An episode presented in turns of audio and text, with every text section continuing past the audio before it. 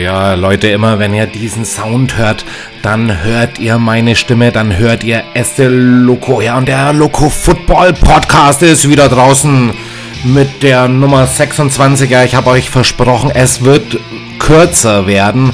Und das wird es heute auch. Deshalb habe ich heute für euch nur ein Thema, die New York Giants entlassen. Cornerback James Bradbury. Ja, und was heißt das für die Raiders? Sollen sie zuschlagen? Werden sie zuschlagen? Werden sie ihre Cornerback-Needs füllen? Ganz kurzer Blick auch noch auf weitere mögliche Free Agent Targets und Trade Rumors. Und dann bin ich auch schon wieder draußen für heute. Kurz war's. Ganz kurz. Vielleicht bringe ich noch, ja, das bringe ich noch für euch noch die Twitter-Umfragen noch dazu beim Loco Football Podcast, dem Begleitformat zu Loco Football TV, dem Kanal für alles rund um die Las Vegas Raiders, die NFL, den Draft and more. Leute, viel Spaß bei der heutigen Folge Nummer 26 out now für euch. Let's bleed silver and black. Yes!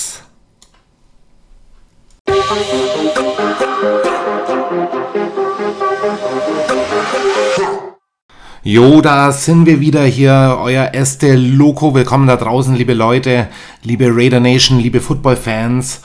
Ich hab's versprochen im letzten Podcast, der mal wieder anderthalb Stunden ging. Könnt auch da gerne nochmal reinschauen in Nummer 25 hier die Review zum NFL-Draft. Da habe ich euch versprochen, dass ich die Folgen in Zukunft kürzer gestalten werde und dafür häufiger Content bringen werde. Ja, und ich habe eben nicht nur die Folge vorbereitet, sondern ich habe auch für die kommenden Tage eine weitere kleine Folge vorbereitet. Aber heute widmen wir uns dem Highlight-Thema in Anführungsstrichen. Der Draft ist vorbei. Da kommt erstmal bis zum 1. Juni, das ist in drei Wochen, wo dann die Cuts sind, erstmal nicht mehr so viel an Neuigkeiten rein. Also die Raiders haben ja auch mittlerweile von 90 Spielern, die sie im Kader haben können, 89 unter Vertrag. Also man sieht so, da gibt es nicht viel Bewegung. Die Bewegung kommt dann erst wieder in drei Wochen rein, eben wenn die June One Cuts dann irgendwie so langsam reintüdeln. Da könnten dann eben die Raiders nochmal zuschlagen, ihre Needs füllen mit den June One Cuts. Das ist äh, eine Phase in der Saison, wo die Teams quasi aus Salary Cap Gründen noch äh, Spieler, die sie eben nicht mehr so hoch bezahlen wollen, dann eben vielleicht entlassen und die können dann mit äh, der Creation von ein bisschen Dead Money dann eben ähm, zu anderen Teams gehen. Ja, und die Raiders, die haben jetzt zwar auch sich äh, ganz kürzlich erst wieder mit einem neuen Spieler verstärkt. Kenny Young hier, Linebacker, der zuletzt bei den Denver Broncos unter Vertrag war, da immerhin 75 Tackles letzte Saison gemacht hat. Aber die großen News bleiben natürlich in dieser Phase der Preseason erstmal aus. Und deshalb kommt mir das jetzt eigentlich gerade recht, dass ich dann eben die Folgen hier beim Loco Football Podcast ein bisschen anlassbezogener dann eben bringe. Und ja, einen Anlass gibt's dann tatsächlich schon, denn im Zuge dieser Post-June One Cuts ist nämlich jetzt ein interessanter Spieler frei geworden, denn die New York Giants entlassen hier Cornerback James Bradbury. Und James Bradbury, der wurde ja immer schon mal wieder gehandelt als ein möglicher Raider. Und das Ganze hat sich natürlich jetzt noch verstärkt, nachdem Trayvon Mullen ein Foto äh, bei Twitter gepostet hat, in dem äh, sein frisch operiertes ähm, Bein zu sehen war und man hat da überhaupt keine Timeline, aber es kann tatsächlich noch sein, dass uns Traven Mullen, der sich jetzt quasi überraschend operieren hat lassen, doch noch eine Weile fehlt und wir sind hier relativ dünn besetzt. Wir haben im Draft auch keinen Cornerback geholt. Deshalb ist diese Entlassung tatsächlich sehr interessant für die Raiders. Also sie könnten hier tatsächlich auf dem Transfermarkt zuschlagen. Hier, was gibt's hier zu vermelden? Ja, James Bradbury war 2020 eben Pro Bowler. Die Giants wollten ihn jetzt entlassen, um eben Cap zu sparen. Seine Entlassung äh, spart ungefähr so 10,1 Millionen Dollar ein und äh, ja, frisst dann 11 Millionen, knappe 12 äh, in Dead Money tatsächlich. Also Bradbury hätte hier die Giants, das äh, geht äh, aufgrund von Restructured Deals in den Vorjahren, hätten die dem jetzt hier tatsächlich 21 Millionen Dollar bezahlen müssen. Da ist er auf jeden Fall in den Top 10 der Liga angesiedelt. Und so, weil sie jetzt eben keinen Trade-Partner gefunden haben, werden sie Bradbury dann eben ab Juni cutten. Er hat jetzt eben die letzten beiden Jahre mit den Giants verbracht, war davor von den Carolina Panthers gedraftet worden und äh, hat, glaube ich, fünf Jahre bei denen gespielt. Äh, die haben auch, by the way, hier die Fifth-Year-Option gezogen. Also das war schon relativ früh klar, dass Bradbury zu den besseren Corners der Liga zählt. Und da haben sich jetzt die Giants gedacht, sie wollen eben diese 21 Millionen Bradbury nicht zahlen. Das hat auch seine Gründe, da komme ich gleich noch zu. Aber ganz wichtig, eben die Raiders könnten hier jetzt eben mitbieten. Und eins spricht so ein bisschen dafür, seine erfolgreichste Saison in der NFL, nämlich 2020, in der er dann eben in den Pro Bowl kam, die hat er unter keinem geringeren als dem neuen Raiders Defensive Coordinator Patrick Graham bestritten. Also ganz klar, Bradbury kennt hier das System, unter dem äh, Graham hier zu Werke geht.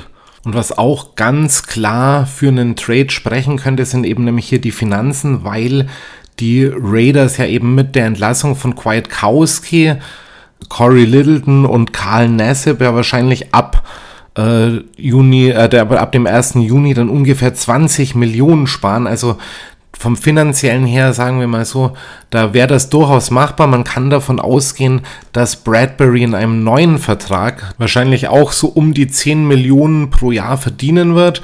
Das kann aber natürlich sein, dass man das auch ein bisschen abändern kann und er am Ende vielleicht nur 7, 8 Millionen äh, bekommt in 2022 und das geht natürlich, das haben wir jetzt in den letzten Wochen immer mal wieder gehabt wegen Long-Term-Deals und ich glaube auch ein unter zwei Jahresvertrag will Bradbury hier definitiv nicht anstreben. Ich lese mal ganz kurz die Statistiken vor, damit wir so einen etwa einen Überblick, eine etwa grobe Einschätzung von dem Spieler hier bekommen. Also er war bei 17 Spielen eben letztes Jahr dabei, hat auch in den ganzen sieben Jahren in seiner NFL-Karriere nie unter 13 Spiele gemacht. Also er ist relativ äh, selten verletzt, was schon mal ganz gut ist. Und er ist auch jemand, der konstant Interceptions produziert. Die werden zwar äh, nicht, sind zwar nicht immer im höheren äh, Bereich in der Statistik angeordnet, aber wir können hier trotzdem sehen, so in den letzten Jahren, beispielsweise letztes Jahr vier Interceptions gehabt und die äh, beiden Vorjahre jeweils auch drei. Also er ist auf jeden Fall für eine halbwegs gute Production hier mitverantwortlich. Hat auch insgesamt 47 Tackles gemacht, so. Das war mit seine schlechteste Zahl in den letzten Jahren. Da gab es auch eine Saison hier ganz am Anfang in Carolina, da hat er 85 Combined Tackles gehabt, so. Aber er hat dann immerhin im letzten Jahr, und das hat er in den Vorjahren nicht, auch zwei Fumbles recovered. Äh, insgesamt kann man aber sagen, so da gibt es jetzt keine großen Highlights, die jetzt in den Statistiken auffallen. Also weder Tackles for Loss, also er ist jetzt nicht unbedingt der Blitzing Cornerback, äh, noch dass er irgendwie äh, große Sack-Zahlen oder äh, mehr Forced Fumbles irgendwie bei rauskommen würden. Also was die Statistiken anbelangt, ist äh, James Bradbury, sage ich mal, ein durchschnittlicher NFL-Corner. Wenn man dann aber auf sein Skillset guckt, da kommen wir dann eben gleich nochmal dazu, da sieht man schon so ein paar Tendenzen, äh, wo das hinführen kann und was da vor allem für die Raiders auch wichtig wäre. Ähm, ganz kurz nochmal generell dazu. Für die Raiders wäre es insgesamt sehr, sehr wichtig, einen Cornerback noch zu verpflichten. Wir haben es eben gehört, dass mit Traven Mullen natürlich einerseits, aber was auch wichtig ist, wir haben jetzt eben diesen Bidding War um Stefan Gilmore verloren und wir haben auch keinen Tyron Mathieu, den Honey Badger eben nicht bekommen, äh, was eigentlich gar nicht mal so überraschend war aber wir stehen dann eben durch den Draft wirklich in der Position gerade, wo ich mich doch ein bisschen frage, da sieht es ein bisschen eng aus im Defensive Backfield Depth Chart. Das ist ganz klar. Ich schaue da mal für euch rein. Wir haben hier auf Cornerback hier mittlerweile gesetzt, mittlerweile wahrscheinlich sogar, vielleicht sogar jetzt äh, durch den Ausfall von Malen unser Number One Corner eben Rock Chassin und der wird eben komplementiert durch Anthony Everett. Die beiden anderen, die wir hier noch haben, nämlich Amik Robertson und Crevon LeBlanc, da hoffen wir natürlich auf irgendeine Art des Breakouts, aber äh, sage ich mal so von der rein bisherigen NFL-Karriere kann man da jetzt nicht zu viel erwarten. Und wenn man dann auf die rechte Seite des Spielfelds guckt, da haben wir eben Draven Mullen, der immer noch questionable ist, der eventuell immer noch länger ausfallen kann.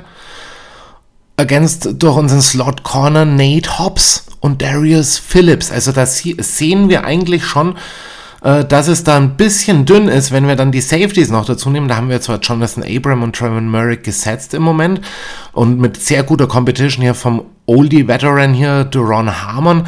Und dann haben wir aber weiterhin Leute wie Tyree Gillespie, Roderick Thiemer, Dallin Leavitt, die können, aber auch nicht müssen. Also das sind alles nicht die solidesten Spieler. Und mich würde dann insgesamt für das äh, Backfield also Cornerbacks und Safeties zusammengenommen, doch schon, mich würde es arg wundern, wenn die Raiders da nicht noch aktiv werden. Also so jemand wie Bradbury, definitiv auf der Liste der Raiders.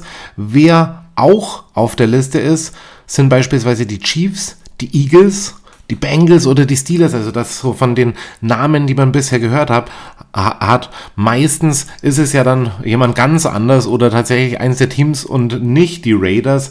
Wir sind aber auf jeden Fall definitiv in dieser Competition dabei. Um Bradbury, da wird es aber ganz viele andere Fragen zu klären geben. Und jetzt, wenn ihr mich nämlich fragt, was spricht für Bradbury und was gegen ihn, dann muss ich doch ganz klar erst einmal, was spricht gegen ihn, auf die, den Free Agent Market generell äh, verweisen, weil der, das Price Tag, mit dem Bradbury kommt, schon eher im höheren Bereich ist und da kann man tatsächlich gucken, kann man da vielleicht noch jemand anders holen.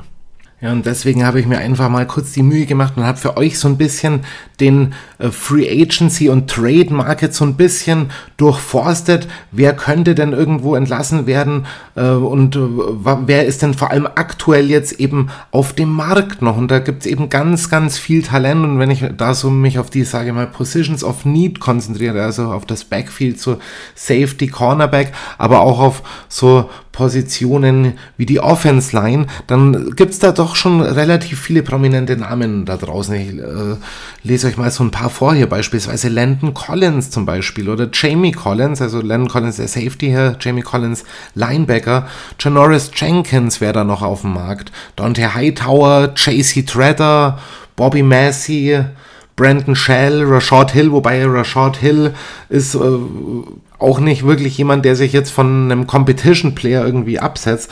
Also ich würde zum Beispiel bei den äh, Offense-Linemen würde ich so jemanden wie Bobby Massey auf jeden Fall noch äh, als äh, Verstärkung für uns sehen. Oder so jemand wie Riley Reef, äh, Offense-Liner, Right Tackle, auch von den Bengals kommt er.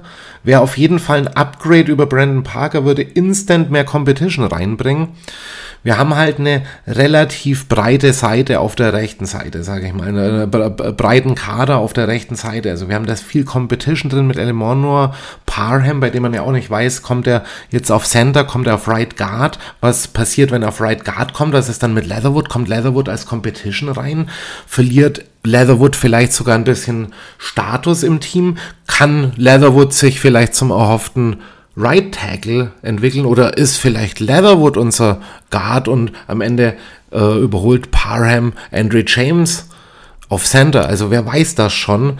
Und ich sage aber mal so, wir haben auch äh, nie eine große Diskussion über die linke Seite, also beispielsweise um über Denzel Good, was ist, wenn die Raiders noch einen Left Tackle reinholen und Denzel Good entlassen? Also es würde sie zwar nur 4 Millionen irgendwie, äh, da würden sie nur 4 Millionen sparen im kommenden Jahr. Äh, aber äh, es kann ja durchaus sein, dass sich da noch ganz interessante Battles in der Offensive Line eben entwickeln, äh, mit äh, deren Ausgang wir überhaupt noch nicht vertraut sind. So, ne? Beispielsweise jemand wie Riley Reef, den könnte man hier instant Plug and Play, 4,7 Millionen würde das die Raiders ungefähr kosten pro Jahr. Dann haben wir hier noch mein, mein Main Free Agency Target auch noch mit drin, Daryl Williams beispielsweise. Also kommt auch auf die Frage an, wo sehen die Raiders äh, Brandon Parker? Sehen sie ihn als Starting Right Tackle? Ich kann es mir kaum vorstellen. Tatsächlich glaube ich, dass so eine Verpflichtung von Dar Daryl Williams äh, ein Idealfall jetzt in der Konstellation für die O-Line sein könnte. So, also es ist immer noch meine beste Option. Das ist ein Plug-and-Play-Tackle. Äh, Zudem äh, gibt es Vet Veteran Help für die Rookies. Also er ist ja schon ein bisschen älter, glaube ich auch schon um die 30 oder über 30, sogar 31, 33, ich weiß es gerade nicht. Also er würde hier auf jeden Fall mehr als Competition mit reinbringen. Er ist ein Starter. Er hat letztes Jahr einen PFF-Grade von 67,5 gehabt, davor von 79,4 und ich sage mal alles ab dem ab 75 ist bei PFF schon relativ solides äh, bis äh, gutes Teil sehr gutes Rating. Er musste allerdings hier letzte Saison auf Guard spielen und man sieht aber, wenn er Snaps auf Right Tackle gemacht hat, seine Lieblingsposition, also dann hat er auch immer mindestens einen 77er Grade bei PFF abgestaubt. Also das ist schon relativ aussagekräftig und so jemand hat auch immerhin einen Josh Allen beschützt, sage ich jetzt mal so, ne? Ja, und dann gibt es eben auf anderen Positionen noch eine ganze Masse an Spielern. Also wir haben hier beispielsweise noch Joe Hayden draußen als Cornerback, Kyle Fuller draußen als Cornerback oder Chris Harris Jr. draußen als Cornerback. Das sind alles Cornerbacks, die meines Erachtens nach mehr als solide waren, die vielleicht nicht immer zu diesem äh, Elite-Segment eben gehören, aber die alle schon sehr gute äh, Saisons gehabt haben und auch schon erfolgreich waren. Und so jemand wie Joe Hayden, der ist zwar mittlerweile äh, schon alter Hase, aber jeder hätte sich in den letzten fünf Jahren die Finger nach so jemandem wie Joe Hayden geleckt. Und da ist eben dann die Frage, wie reagieren dann die Raiders und was suchen sie genau? Ich sag mal, wenn man James Bradbury verpflichten will, dann muss er einem eins klar sein. Man holt, und das wären jetzt eben diese positiven äh, Gründe, warum man ihn eben verpflichten sollte. Man holt einen Spieler, der sehr solide ist im Gesamtbild, einen bewährten Spieler, der das System kennt, der unter dem aktuellen Defensive Coordinator bereits unter Vertrag stand und ein Top Zone Cornerback. Also in der Zone Coverage zählt Bradbury definitiv zu den Top-Leuten mit äh, Elite-Trades, äh, wie man sagen würde. Und man bekommt einen Teamplayer, der definitiv Hilfe auf die Cornerback, für die Cornerback-Position ähm, darstellen wird. Und äh, man startet eben die Secondary mit weiterer Tiefe aus. Was allerdings gegen eine Verpflichtung von ihm sprechen könnte, wäre eben dieses erhöhte Price Tag und ich sage euch da gleich nochmal eine Alternative, wenn ich jetzt nochmal dick in die Tasche greifen würde, wenn ich die Raiders wäre. Aber man bekommt eben neben dem Price Tag auch einen sehr schlechten Man Coverage Corner. Und jetzt ist eben so ein bisschen die Frage, also im System Graham hat Bradbury ja super funktioniert. Und das wird sich jetzt nicht von Grund auf ändern. Also würde ich schon sagen, dass es jetzt nicht die allergrößte Rolle spielt, ob er ein schlechter Man-Corner ist, wenn wir auch äh, viele Spielzüge in Zone Coverage beispielsweise spielen und wir haben ja relativ gute Man-Corners mit Nate Hobbs beispielsweise oder auch Trayvon Mullen. Also ich glaube, dass die entscheidende Frage dann tatsächlich für die Raiders letztlich so als kleines Fazit dann auch sein wird, äh, wie ist das Price Tag und ich glaube, äh, systemmäßig Football, äh, strategisch, glaube ich, kann man die schlechten Man-Coverage-Qualities von Bradbury durchaus mal so belassen. Dann haben wir halt einen schlechten Man-Corner drin, der gibt halt hier und da mal längere Pässe ab, 30, 40 Yards, whatever, wenn es denn durch die anderen kompensiert wird. Ja, aber wenn wir denn insgesamt nach dem Price Tag gehen, dann frage ich mich tatsächlich, ob Bradbury das nämlich wert ist. Und das habe ich ja vorhin schon gesagt, er wird einen Multi-Year-Deal anstreben. Und was halt jetzt eben für die Raiders noch dazu kommt, ist, dass sie, sie jetzt aktuell vor dem 1. Juni eben kein großes Salary Cap haben und ihn quasi jetzt direkt nicht unter Vertrag nehmen können. Das bringt für andere Teams wieder die Möglichkeit, da direkt in, äh, ins Poker quasi, ins Pokern quasi einzutreten und im direkten Angebot zu unterbreiten. Und wenn ich jetzt die Raiders wäre und mir die Frage stellen würde, wie lange würde ich äh, das Projekt Bradbury quasi angehen mit einem relativ hohen äh, Cap-Hit, dann muss ich sagen, äh, eigentlich mit einem Einjahresvertrag, aber äh, Bradbury wird wahrscheinlich woanders definitiv einen längeren Vertrag bekommen, was für ihn dann natürlich deutlich attraktiver ist. Von daher, und das ist jetzt so quasi mein offizielles Fazit, äh, würde ich tatsächlich, wenn ich jetzt in Mac 6 Haut stecken würde, äh, davon ausgehen, dass die Post-June-Cuts generell auch nochmal gute Cornerbacks in den Markt bringen. Vorteile sind natürlich jetzt abzuwarten. Die Teams haben dann ihre Kader schon weitgehend stehend. Äh, mit dem Cap Space geht es natürlich deutlich besser und es fallen halt immer kurzfristig wieder Leute raus, die man da äh, Plug and Play einsetzen kann. Und wir müssen natürlich auch gucken, was ist auf anderen Positionen. Und da sehe ich im Moment noch deutlichere Needs, beispielsweise eben auf Right Tackle oder ich würde mich dann auch fragen, wenn ich jetzt tatsächlich 10 Millionen für einen Spieler nochmal ausgebe, dann kann ich auch ein ganz anderes Projekt noch machen und dieses andere Projekt möchte ich euch heute vorstellen. Hier ganz offizieller Trade Rumor ist seit ein paar Tagen draußen hier. Nelson Aguilar könnte wieder zu den Raiders zurückkehren. Ja, das handelt sich um ein Gerücht, das aber bei näherer Betrachtung durchaus Sinn macht. Er hatte in äh, New England nicht ganz äh, im neuen Team harmoniert. Das hat nicht funktioniert. Er ist aber generell ein super Speed Receiver. Harmonierte damals mit Derek Carr, hat es bei den Raiders für 806, zu, zu 896 Yards bei 8 Touchdowns gebracht. In New England, da mal nur zum Vergleich, eben nur zu 473 bei 3 Touchdowns. Und New England hat jetzt eben diese neue breite Receiver-Gruppe bekommen mit der Addition von Devante Parker, den sie sich äh, geholt haben von den Dolphins und äh, dann eben nochmal durch den Draft, wo sie hier Taekwon Thornton gedraftet haben. Und Taekwon Thornton, das ist eben ein ähnlicher Speed Receiver wie Nelson Aguilar, weswegen es da durchaus sein kann, dass die äh, Patriots ihn loswerden wollen und das ist eben durch einen June Postcut zwar durchaus möglich, aber eher unwahrscheinlich und da werden sie deswegen dann wahrscheinlich einen Trade anstreben. Wenn sie einen Post-June-Cut machen, dann äh, wird sie das nur 5 Millionen an Savings für sie bedeuten bei einem gleichzeitigen Cap-Verlust von 10 Millionen in Dead Money. Ja, und Aguilar selber, der ist ja erst 29, also es würde sich für die Raiders durchaus lohnen, hier einen Trade anzustreben. Vielleicht bietet man irgendwie einen nächstjährigen äh, Sixth oder Seven Rounder, Seventh Rounder und kann dann für auch knapp 10 Millionen dann eben so einen Top Receiver nochmal, der wirklich in unser System bewiesenermaßen passt, eben bekommen, kann da eine ideale Ergänzung des äh, durchaus schon starken Wide Receiver Cores bewirken hat dann eben auch einen Mann drin, der eben hier diese Deep Threat Gefahr darstellt, der Separation kreieren kann und im Route Running top ist.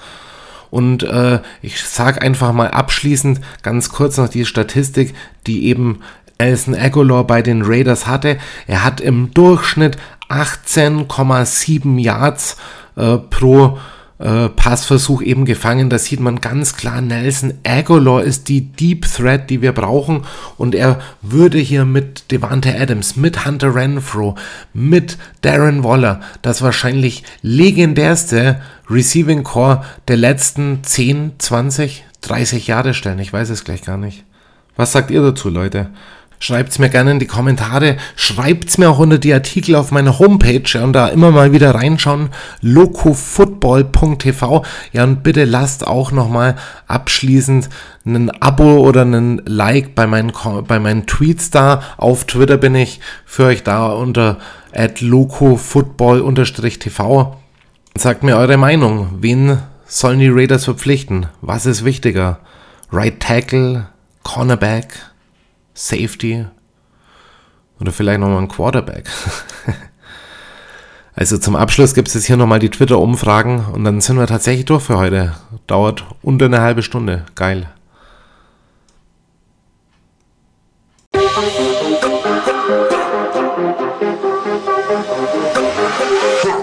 Ja, Leute, da habe ich mich richtig drauf gefreut hier.